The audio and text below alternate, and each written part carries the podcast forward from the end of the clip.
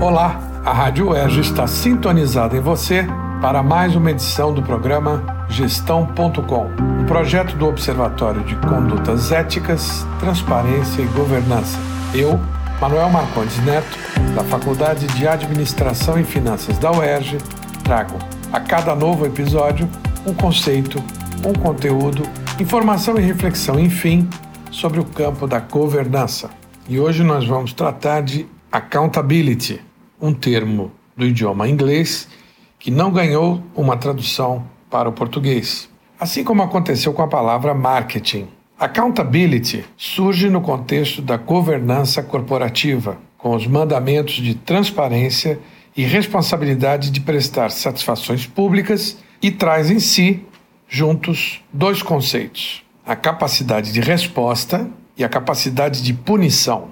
O primeiro, capacidade de resposta, diz respeito à obrigação dos órgãos que prestam serviços públicos de informar e explicar seus atos, mesmo que sejam organizações privadas. O importante aí é a natureza do serviço que se presta. O segundo fator, a capacidade de punição, é a faculdade que organismos de relação têm de impor sanções e perda de poder àqueles que violem seus deveres públicos. Ou seja, uma agência reguladora, por exemplo, tem a capacidade de punir uma empresa que não esteja atuando de acordo com aquilo que foi previsto no seu estatuto. Como eu disse, agências reguladoras têm tal missão, por exemplo.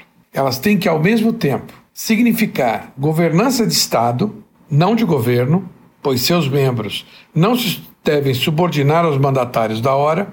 Normalmente, os ocupantes das agências reguladoras têm mandatos que não são coincidentes com os mandatos da esfera em que atuam porque há agências reguladoras federais, estaduais e municipais.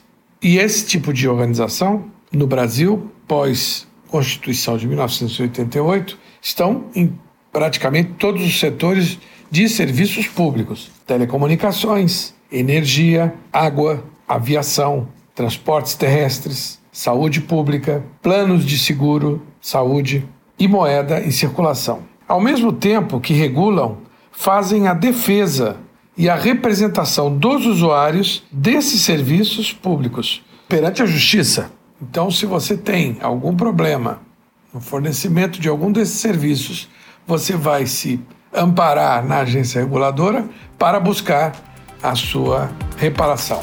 É isso por hoje. Tchau.